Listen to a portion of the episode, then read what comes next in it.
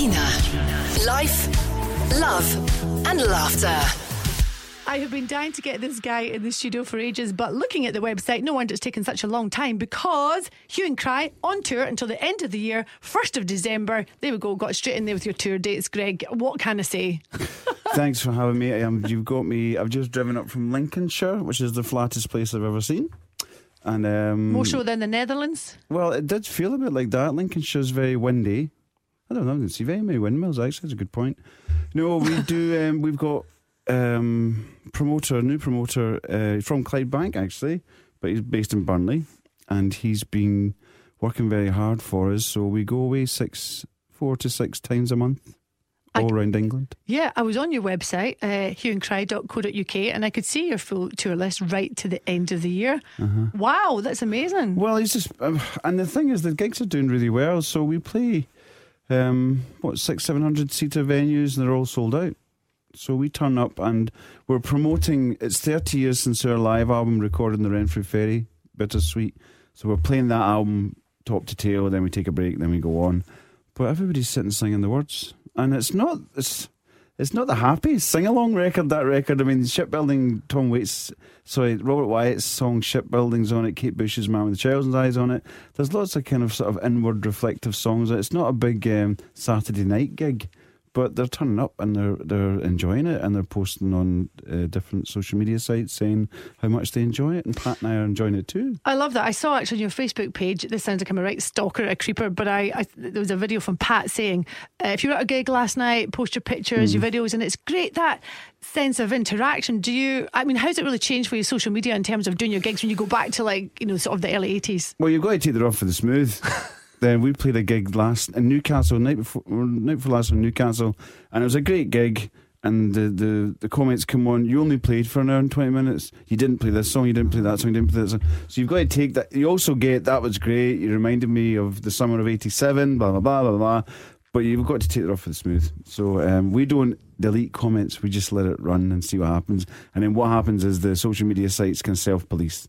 So the Uber Hue and Cry fans will shut them down or, or tell them, like, you were at the gig, I couldn't make the gig, you're luckier than me. Mm. So it kind of ends up self policing, as I said. Let it organically develop. Yeah, we don't. We, and then when Pat walks on stage, he sort of said, "Here's some house rules. If you don't film all your favourite songs and you don't put them on your social media sites, you're getting thrown out. Don't But- listen to the bouncers. Don't listen to the staff. That's brilliant. What Mm. does that feel like? You know, I mean, I remember going to gigs in the 80s, uh, probably some of your gigs, and it would be a case of if you, well, wouldn't have phones back then, but you are not allowed to record or take Mm-hmm. pictures. Do you remember? There would be big signs up, you know, Uh-huh. especially in the Barrowland, it would be taken off you.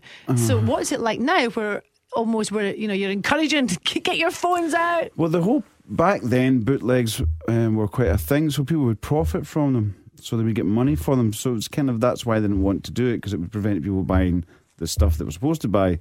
But nowadays, I mean, I don't want to get into social capital too much, but there's value in Go these recordings. yeah. So these these um, the actual it's making the most of the event. So the event is not just Pat and I walking on stage and doing a gig. The event is somebody capturing it, putting it on their social media sites, and their list of friends see something that they probably I don't know. Hue and Cry wouldn't go and see them. Oh, I quite like that song, and then it, clicks to them, and then and the whole sharing aspect of it. So that event happens that night, but then it has a it has a tail. All these people start connecting with each other because somebody posts it online. Yeah. And it's been amazing for us. I mean, we've been involved. We built our own social network before Facebook about 10 years ago, um, the Hue and Cry Music Club. And we managed, we gathered about 15,000 fans from all around the world. And, um, you know, you don't need. Labour Love in 1987 sold 350,000 copies and got to number six. We've got about 20,000 email addresses, and Pat and I make a, a good living. We've got a career out of it. So the numbers have changed. You You've done all your GDPR and all that Yes, stuff. yes, like yes, dear. Do you still want to be a fan of Hue and Cry? Click here. No, we don't. We're not that intrusive. Turn up to the gig, buy buy a t-shirt. Yes. Yeah, buy some merchandise. Yes. I was looking at some early, you know, footage of, of you guys. I mean, you're both good looking guys. Thank does, you, Gina. Does it feel strange when you look back at Look watching? in the mirror today. Yeah, no, looking back at like, you know, sort of like in the in the eighties, sort of looking back at you guys performing. Um, Or do you even do that? Maybe you don't do that. no, no, we do. I mean, um, we do. There's a lot of retrospective stuff going on. As I said, we're on this 30th anniversary of the Bitter Suite album. So when you're preparing for that, you look back at old performances to see how you played songs, what chords I played, and what sort of things Pat was doing. So you do look back, and then I would be lying if I didn't say there was the odd night that the second bottle of wine was opened, and you'd sit and look back at all your career and think, oh, "I've done well. No, Oh, I've yeah. done well. The two boys from Coatbridge have done well. Done well. I, re- let's re- re- rewind actually just a little bit. I mean, how the heck did two guys from Coatbridge just make it so big? Uh, lots of luck. Um, it's all about you have to have the right song, but you have to have the right song at the right time, uh, and then you have to the right people that are working on the song. But all musicians have got that dream. You know, this song's going to be. Yeah, well, there's a lot of songs didn't make it. There's lots of bands that I could bore you with all the bands that I like that didn't make it, but um, but just at the right time in the right place. I mean, the, fa- the famous story is our first top of the pops. We were number 33 in the charts, and you weren't allowed to go on top of the pops unless you were top 20, I think, back then. But Los Lobos didn't get their work visa in time, so they couldn't come over. So we were the next band down. Hurrah. And they, yeah, and they debated whether or not to let us on, and they let us on. Um, Terry Wogan's wife was a huge Hue and Cry fan for some bizarre reason. So we used to go on Terry Wogan's show all the time. That was prime time Saturday night. Um, I don't know if I've told you this story. My mum, my mum was a midwife, and she came home one day um, when I was about twelve years old, and she said, "Who's David Bowie?" And I said, "What do you mean, mum? I mean, a guy today called David Bowie." I said, "What? do you mean? Yeah, he was. He was. He's a singer, isn't he? Yes. Where did you meet him? In Coatbridge, mum. You didn't meet David Bowie in Coatbridge. I did. He was with this lovely man." So, a long story short, the lovely man was David Bowie's tour manager, and his sister lived in Coatbridge, and she had a baby, and my mum was a midwife. So when and Craig asked, we were we were put forward to tour with Madonna, wind forward 15 years, and Madonna's tour manager was David Bowie's ex tour manager, and he saw the Hue and Cry name. He said, "That's that woman that brought my niece into the world. They're getting it." So when I turned up at Wembley Stadium, she's riding about in a big white horse. And this big American guy comes up to me and says, You're Nurse Kane's son. I went, "H- What? He says, I got you the gig. Your mum was kind to my sister. Oh, almost like your mum's more famous than you were at the time. That so that's, is- you're talking about luck. That's luck. Oh, that is when you think of like serendipity and all that Mm. sort of stuff. The chances that that would actually happen. Um, and I'm really sorry because you said just before, of course, your mum's just passed away. Yes, but she did good innings. She was 87. She brought, what was it they said, four and a half thousand children into the world as a midwife. four and a half thousand children. thousand. That is incredible. Uh, how do you feel? Are you? I mean, you must be grieving just now. Um, there's a sense of relief that she's not in any pain because midwives, she was a midwife before there were cars, so she would walk, you know, 10 miles a day. Um, so she ran the marathon, Glasgow Marathon, when she was 55. Brilliant. She probably shouldn't have because it probably destroyed her knees. So um, she was in a lot of pain, um, arthritis. And you watch her, her mind was sharp though, so at least we had that. But towards the end, there was 10 years of pain, you know, and it's too much It's relief. Do you and feel it was a bit of relief. I mean, she she said her goodbyes and she was fine, and, and she was very calm and very peaceful in the hospital. Monklands Hospital in Coatbridge did a great job, um, and she was very uh, comfortable and peaceful. So yeah, I do miss her. I missed her at Easter there, and when I come back from touring like today. I would nip in and she'd sit down and say, Right, tell me, how was Pat? Is he all right? Is he tidy? What did he lose? Did he lose his phone? Did you get. Remember, put that wallet in his, his pocket. He always forgets his wallet. He's got his keys. He's so terrible with those keys. so I miss all that stuff. but you'll still hear the voice. Yeah, yeah, I can still hear her. Yeah. Yeah, watching over you, listening to this, I'm sure having a wee laugh. What was the best? I mean, growing up with you and, uh, and you know, Pat, did you want to be musicians? Did, did she encourage you? Did, did, did, you, did you come from a musical background? Um, we didn't. I was. There was a piano teacher who lived two doors down from us. My mum met her in the shop one morning and said, and she was touting for business and said, "Any of your boys want to play the piano?" Because she knew there was a piano in the house, which was my mum's father's old piano. So I get down first that morning, Sunday morning. You want to play piano? I said, "Yeah." So from nine years old, I played piano. Pat's tried to learn piano, but it's just He's not here to defend himself now. You be careful. he's left-handed. I'll just leave it there. Fair enough. I actually love watching you play the piano, and I've watched Right. you live a couple of times. And you're so uh, please don't be offended by this, but you're so serious when you're playing that piano. It takes a lot of concentration to try and not make a mistake. Because most times, if Pat and I play on our own as a duo, you're quite exposed. So it's quite stressful. You know, you, you and sometimes, I mean, him and I play games with each other on stage, and we kind of stress test each other to see how resilient we both are. And um, you've got to be at the top of your game to play uh, with Pat Kane because he's Yeah, he's my biggest critic. In what sense? Um, I have to give him a platform to emote from because Pat's quite a serious guy. So if I'm too flippant, he lets me know I'm being too flippant. Doesn't mind being playful sometimes, but you have to strike the right balance between serious and playful. I mean, his last book, The Play Ethic, talks about you know play and how important play is. But it's quite interesting when you're very playful with him. You can he can cut you off. You know, Well, I'm going to "No, look no." out for that now. Mm. Next, well, the dynamics. But Well, if I start to get a wee bit happy and playful, you can see him. No, stop that. I don't want that. And on other times, you might say, "Yep, that's good. Friday night, let's go." You know, so it just you know, I need to be able to read him, and and it's not easy most of the time. I saw that actually you did that. Was that Christmas tour with Bros a couple of years ago? Poor Matt. Yep, he And- came over. Yeah, poor Matt. Is there, is there a story? I was really friendly with him years ago, and his mum was a lovely woman as well.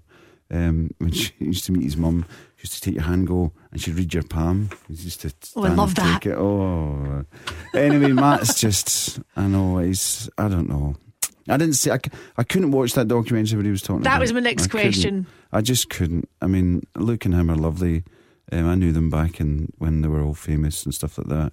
Um, so uh, the gigs we did with him, he didn't sing much.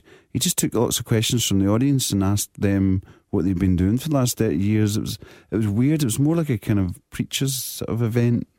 Um, very weird. I mean, his mum was like that. His mum was very kind of. She had an aura about her, and what he reminded me seeing him. I hadn't seen for ages, but we hung out a bit, and he was nice, lovely. Looks, still looks great, handsome, quite imposing guy. Matt's always been like that, but he had that aura about his mum. You know, it's very kind of. We ask, if you ask him a question, he, he he counts to five before he answers and things like that. You think, has he heard me? Is he deaf? Maybe he's listening to someone else. He's Well, I think there's a lot of that going on. There's lots of out of body experiences going on with our Matt. But it was good to see him. He looked well. Uh, what he did sing, he sang great. Uh, but it was a bit of an. Of, his gigs are more of a kind of community event for bros. What do they call them? Brosettes. Brosettes, yeah. Yeah, yeah. yeah. I was a brosette. I had the grog tags and Mm-hmm. yeah, the red blazer and all that stuff. You haven't watched a documentary, but of course, it was really highlighted this anger between both of them. And wow, one would go one way and one would go the other. I won't ruin it for you. Has that happened to you and Pat, where it's just been, it couldn't be filmed for the for the angst? Um, what do we do? We when we check into hotels, there's not a provision in the bookings in the hotels for any details. I thought there was, but the girls in their office don't say. So they say put them in furthest away rooms. So if Pat's in room one, I want to be in room two hundred and fifty-seven. Why? Well, people think they laugh at the check-in. Say, no, no, we put you together. No, don't put us together because I like to sleep before a gig. And Pat goes me me me me me me me me me me me me me me for hours before the gig. So I can't sleep and I can't put earplugs in because then I won't hear my alarm. So usually between about half six and half seven, I'm asleep in the opposite end of the hotel rooms. So it's not because it's like, oh, they've had a big fight. It's Well, just. we, we, we, don't socialise. I'm very rarely in Pat's house. I've only been in his house once, I think, um, and that was a mistake. So we've, there, there's certain things that we've set up. That's why we've lasted so long. When I ask people about their brothers, lots of and sisters, people just see their brother and sister at Christmas and weddings and funerals. I see my brother, you know, three six five. but- So you keep it professional. Oh yeah, it's, it's very it's very loving. Well, I do love him, and he loves me. But um, there's certain things that we don't we don't eat together. Okay. We, we don't stay in rooms next door to each other in, in hotels, and we don't go into each other's houses. That's good. So you figured out what works and what It doesn't works. work. It's great. Yep. Sounds like the perfect marriage, to be honest. If you- This is Gina. Life, love, and laughter. so let's talk about let's talk this fantastic tour. So the first dates that you've got are performing. Well, first dates next week. Actually, I'm playing in Perth on Tuesday, the 21st of May. Um, I love Perth. Uh, we played the first Rewind festival in Scone in Perth about 10 years ago now. It was amazing. Um, I like the River Tay. Can it be the River Tay? What's the song about the River Tay? The River Tay. The Tay, the Tay, the Tay. Anyway, a lot of my friends go fishing on the Tay, so I like. it's lovely. I, love, that drive. I love, I, I love Perth. So some guys put together a festival. It looks great. Jools Holland's playing it. Um, was it Fairport Convention are playing it, and Pat and I are playing it. And I just looked at the ticket sales there, and I think there's about forty tickets left. Oh, that's which is quite good. Tickets still available from Um, website? The website. Perth Festival of Arts. Just go and find that in Google, yeah. Fabulous. Do you ever look at the the billings? Like I was also looking at um, this 80s invasion tour that you're doing, Uh-huh. Sister Sledge, Five Star, Jason Donovan. Do you ever look at the billings? You think, oh, not them.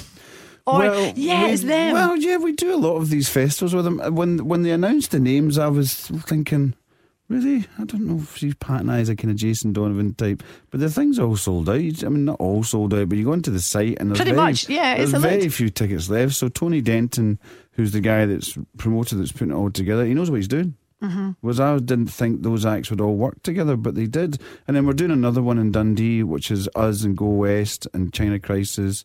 And then we're doing we did some sh- we did a show last night with Curiosity Killed the Cat and Tony Hadley. That works. I can I get that, but the the the the eighties invasion thing we're doing at the Hydro at the end of the year. I didn't think that would work, but it has. I think And it's then- fabulous. Do No, you think no. there's a big thing for the 80s just now? Well, so my bass player said yesterday, will the 80s ever go away? Will the 80s ever go away? I said, I don't think so. No. No, the festivals, we play Let's Rock, which is a big 80s festival all around Britain. We play Rewind, uh, and then these smaller ones now. We're doing a double header with Hipsway uh, later on in the summer or so as well. So the bands can all play, the guys can all sing. Um, there's no reason. And then I guess the people that love that music, the kids are all grown up and they've all split, and Yep. they're kind of, I don't know. The people we meet at the gigs, they're not reliving. They're not. They're not yearning to be young again. They're enjoying remembering the journey that they've had. If you know what I mean. Yep. So when we talk to people, they're not. Do you know what I mean? They're not yearning to be young. They just want to talk about. Our songs have framed the last thirty years of their life, not just ours, but all these eighties band songs have done it. So when they come to see these bands, you know, the, the jogs memories. You know, a piece of music says as a as a stamp in time. It's a moment in time. You always remember that record. Where was I when I heard that record, or when I enjoyed that record the most? Labour Love, the Hue and Cry big hit, is the summer of '87. Oh, 100%. Everybody remembers the summer of The moment you hear, the moment that comes on, oh, turn up. I, although I have to say, my favourite song is, uh, and I always just want to sing it, is Violently. Violently, you Just- came to me, said I could be a different man. It is, and the uh, just something about that song. I don't know, it just tugs at my heartstrings. Mm. Well, it's the, the opening line, completely untouchable, I knew no surprises, wrapped in my own world of my own devices. Deluded man. It's just beautiful, Mm-hmm. just beautiful. So we've all got our favourite sort of Hue and Cry song. I'll kind of put you on the spot. I mean, do you have a favourite one that you just love performing? You would never get sick of. Um, there's a song, uh, well, Labour Love, I love playing. Um, I like looking for Linda. I've kind of fallen in love with that song again. Um, Pat talks about it's a very important song to us because Labour Love was the big hit, and then we to write another album, and everybody's looking at you saying, "Can they write any more hits?" And we did. I mean, Looking for Linda was a big hit. That was kind of justification for what we did. So but that was a big record for me because it was from the second album and it was so successful. So we weren't one hit wonders. You've had 12 al- um, Pocket Full of Stones. That was the That was the last last one, album. That, yeah. that was the 12th album, wasn't it? 12 studio records, yeah. Did you did you sit out? I mean, did you when you were? We wrote it tw 2014, not a very big time for Scotland, uh, but. so um, we, I tried to get it written before the referendum results. I knew I don't know what Pat was going to do, but I managed to. Oh, I'm glad Pat's not here. With the conversation would go in a different direction. Uh, um, no, it, was, it did really well for us. There's a beautiful song on it called "Let Her Go," which she sings with his daughter. Yes. So um, we were just. I was looking at emails going back and forth uh, today when I got home, and I think Eleanor, his daughter, is going to play with us at the bandstand in August in Glasgow. So we've sold That's out, sold out, sold think, out yeah. the bandstand on the 10th of August, and Eleanor's going to come and oh play half an hour before us. And then she'll come on and sing that song from Pocket Full of Stones, Let Her Go, during the gig. So that'll be a moment. it's it's beautiful. It's a beautiful song. Yeah, I mean, I, I remember when we wrote it, and I said to him, "Would you be up for letting Eleanor come and sing it?" And the, they weren't in the studio together. She turned up, a bit dishevelled to me. Have said, "Where have you been?" Oh, I met someone. I love the I story. think just leave it there, Eleanor. Right? Okay. And I only had twenty minutes out of her because her voice was. She'd been out with her pals, going a bit nuts. She's only twenty years old, um, but I had twenty minutes with her, and she sang it so beautifully, and then she burst into tears. And I, I went in, she didn't want console, and I just left her there. And then Pat just couldn't be there. He didn't want to be there. I said, "You're not coming to watch your daughter sing it?" No. Oh, I understand that. Oh, And then the video of it is I filmed him before a gig we were doing because I needed a video. And fortunately, when Eleanor was in the studio singing it, I filmed her. So I had that footage of her singing the song. Because you can't recapture that moment. No, no, there's a bit in it where Pat can't watch it, you know. Um, so, yes, she's going to come play with us at the bandstand, 10th of August. Amazing. What I, I ask everyone this, um, because you are you're always a hugely talented musician. What I mean, what is it that really makes you tick? What really drives you? Mine is Pat, just you. Me, I like communicating. I do. Uh, music is an amazing um, vehicle for uh, get, uh, communicating to people, people that I'll never meet, people that probably will, will I'll never really know about, but my music connects with them.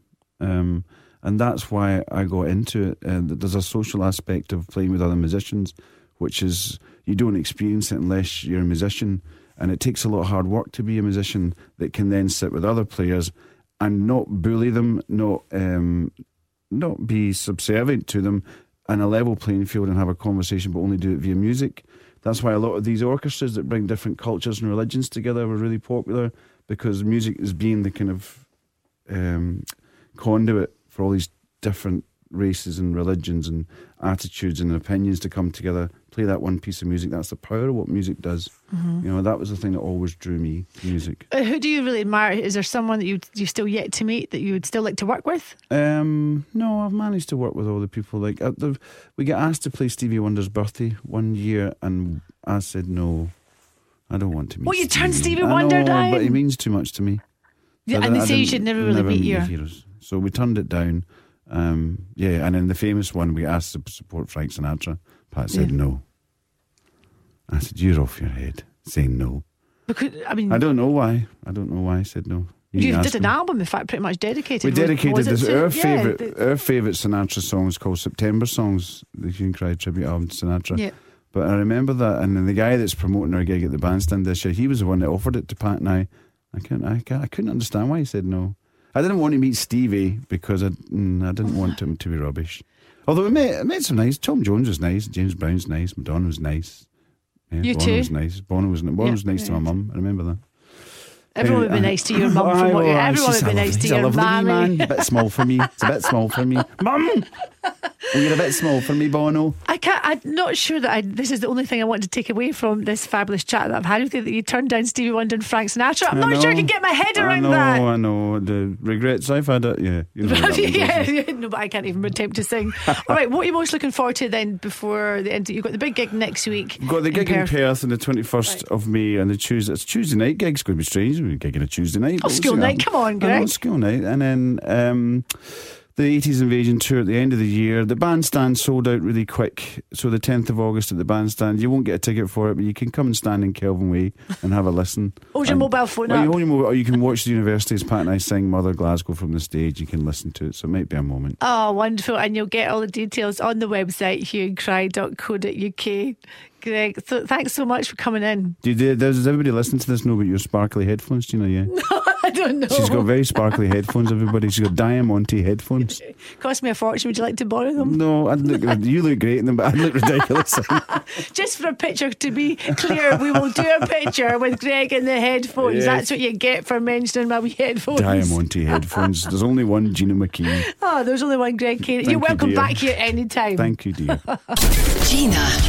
Life, love, and laughter. Like and share us, and come back for the next episode next week.